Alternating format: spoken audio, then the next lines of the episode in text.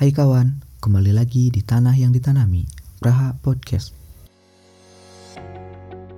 Setelah di episode yang kemarin kita berkenalan, aku lebih kepada ingin um, membawakan sebuah buku sih yang judulnya Nasihat-Nasihat Keseharian. Ada tiga tokoh di sini, ada Gus Dur, Gus Mus, dan Cak Nun. Penulisnya sendiri adalah Ah Fawaid, editornya Nur Rohman, ilustratornya Trias, tata sampulnya Verdika, tata isi Violeta, pracetak Antini Dwi Wardi, cetakan pertamanya pada Oktober 2017, lalu penerbitnya di Papres. Nah, secara teknis nanti aku akan membawakan atau membacakan nasihat dari contohnya nih dari Gus Dur, lalu ada perspektif penulis dan akan kubacakan bukunya dari poin ke poin. Nah, lalu di sana nanti aku akan membawakan perspektifku sendiri. Tapi sebelum kita masuk ke poinnya, akan ada tiga poin yang aku bahas dalam buku ini untuk episode pertamaku ini. Maksudnya tiga poin seperti apa? Maksudnya ada tiga nasihat. Sebelum kita masuk ke pembahasannya, mungkin alangkah lebih baiknya kita mengenal terlebih dahulu sosok dari Gus Dur. Abdurrahman Wahid atau yang akrab disapa Gus Dur ini lahir di Jombang pada tanggal 7 September 1940. Ia adalah putra Kiai Haji Wahid Hashim, mantan Menteri Agama RI pada tahun 1949, sekaligus cucu Kiai Haji Hashim Asyari, pendiri Nahdlatul Ulama. Gus Dur menempuh pendidikan yang cukup beragam, mulai dari sekolah Kristen hingga pondok pesantren. Gus Dur pernah belajar di SD, Kris, dan SD Mantraman Jakarta. Kemudian ia melanjutkan SMP di pesantren Tegal Rejo, Magelang. Setelah itu, dia melanjutkan studinya ke pesantren Tambak Beras, Jombang. Kemudian, pendidikan tingginya, ia melanjutkan kuliah di Universitas Al-Azhar Kairo. Selain itu, ia juga pernah belajar di Baghdad, Belanda, Jerman, dan Perancis. Untuk ukuran orang Indonesia yang mampu menyelami ilmu ke mana-mana, Sungguh itu merupakan hal yang luar biasa. Dalam kehidupan sehari-hari, Gus Dur dikenal sebagai sosok yang ramah, baik, nyaman, dan mententramkan. Gaya bicaranya sopan, tak suka berkata kotor, dan menyakitkan.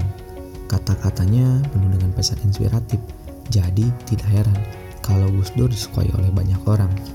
Selain itu, Gus Dur juga merupakan seorang ulama besar, pemuka agama, guru besar, dan bahkan bapak inspiratif. Itulah sebabnya mengapa kita perlu belajar banyak dari hal dirinya, baik itu belajar ilmu agama, cara kita bertuhan, cara kita menjadi manusia, ataupun cara kita memanusiakan manusia.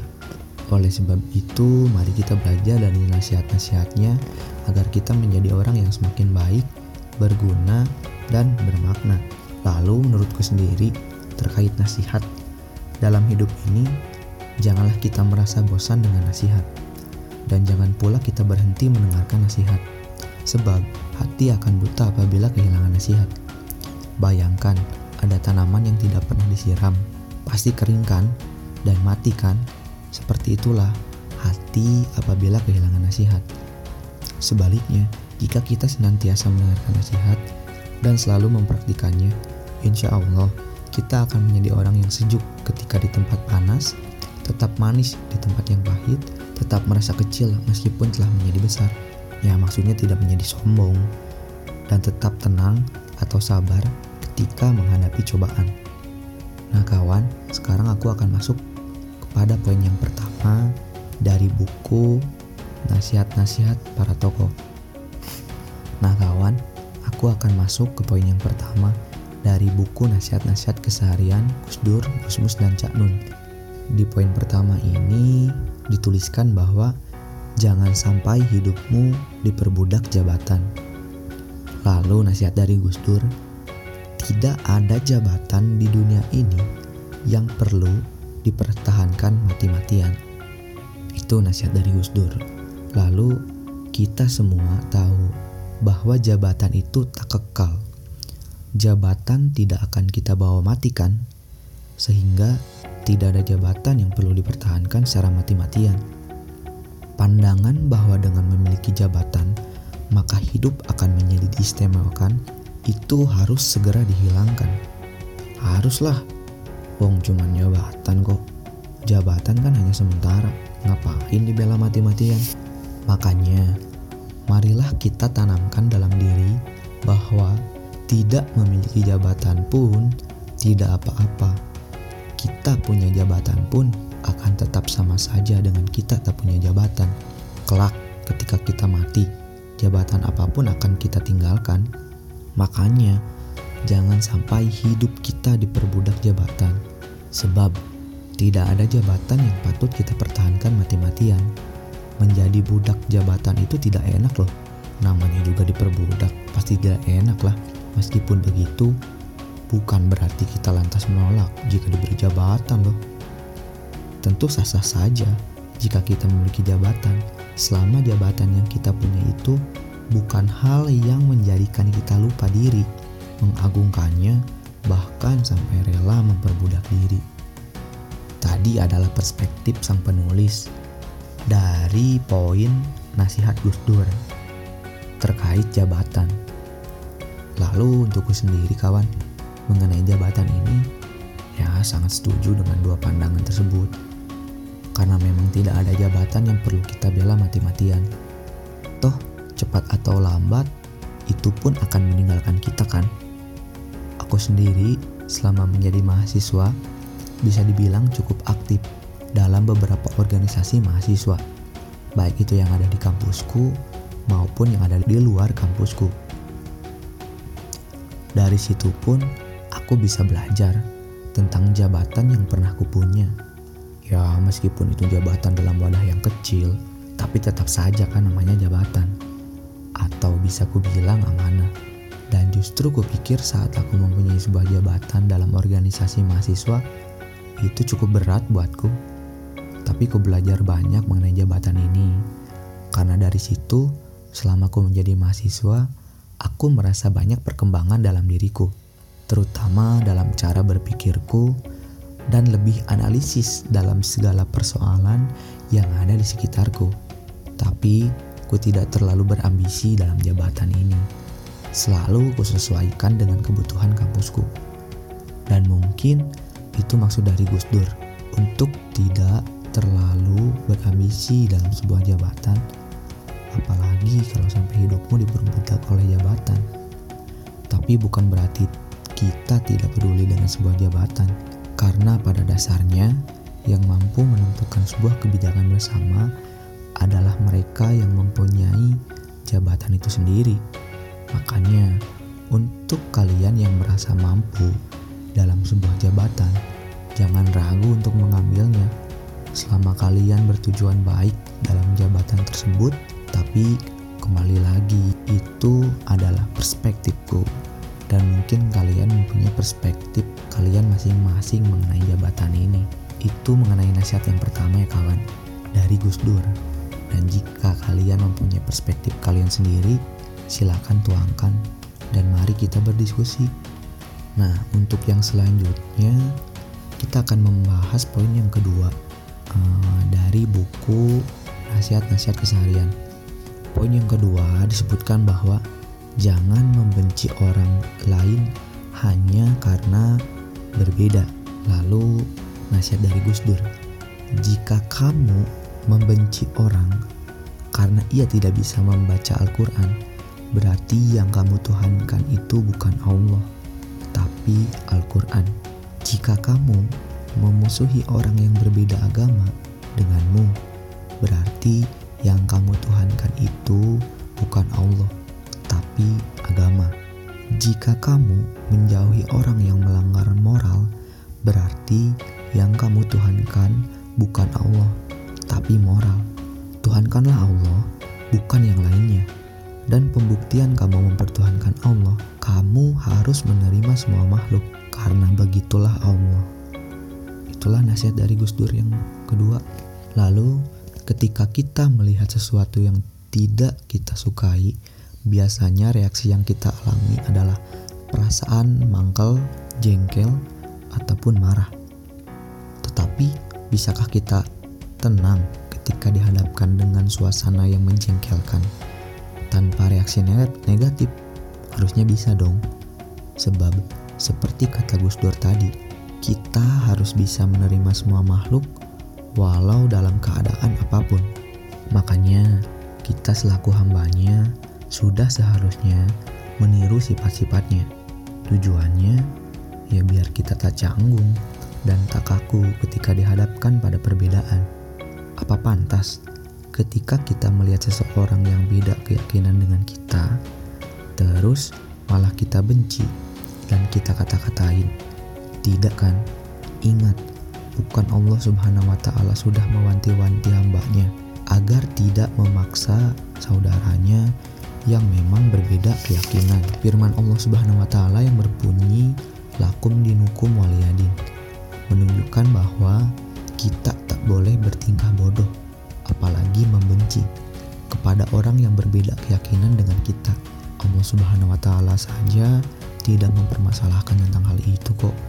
Tentu kita sebagai hambanya jangan sampai mempermasalahkannya juga kan. Kecuali jika agama kita diejek-ejekan, maka kita harus membelanya dengan cara yang baik dan benar, bukan malah menjelek-jelekkan agama mereka juga.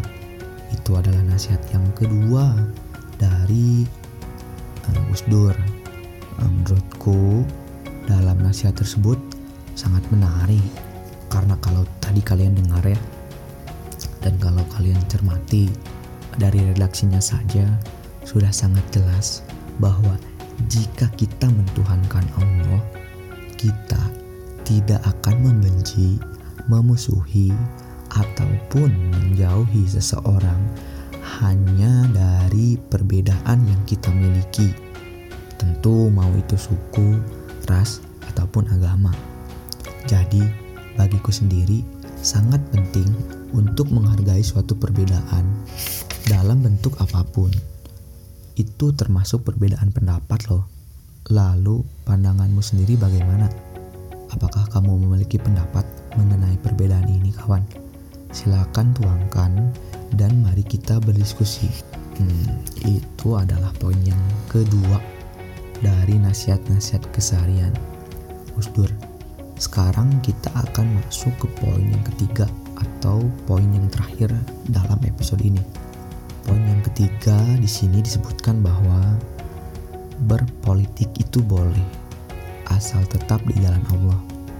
Lalu nasihat dari Gus Dur, politik adalah berpikir, menemukan jalan, dan bekerja sampai batas tak tertanggungkan bagi kebahagiaan sebanyak-banyaknya manusia. Lalu, muakah kita kalau setiap hari dijejali berita politik melulu. Pastinya muak kan? Seolah-olah berita dunia hanya tentang politik, tidak ada yang lain. Sudah begitu, yang diberitahukan pun lebih banyak hal yang tidak baik daripada yang baik. Parah, namun meskipun keadaan perpolitikan di Indonesia ini tak karuan lah bisa dibilang, bukan berarti tidak ada politikus yang baik dan jujur loh politikus baik pasti ada, tapi sedikit. Makanya, kemuakan kita pada politik seharusnya dapat dikurangi. Kalau kita terus-terusan muak dan enggan masuk ke dunia politik, ya perpolitikan kita hanya akan diisi oleh orang-orang yang seperti itulah.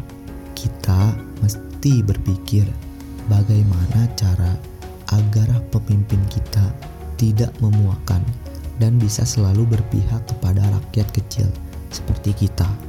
Caranya bagaimana? Caranya ya kitalah yang harus menguasai perpolitikan itu. Kita harus mau masuk ke dunia politik. Jangan sampai kita malah tak acuh. Asalkan itu tadi, kita harus tetap di jalan Allah Subhanahu wa taala. Sekarang kita lihat kondisi deh. Bagaimana mungkin politik mampu membahagiakan orang-orang sebanyak-banyaknya kalau pemimpin dan wakil rakyatnya itu tak beres. Mustahil kan?